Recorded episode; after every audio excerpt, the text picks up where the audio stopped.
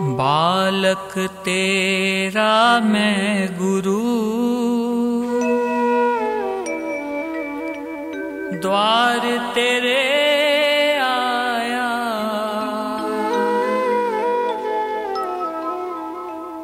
दर्शन करके आपके।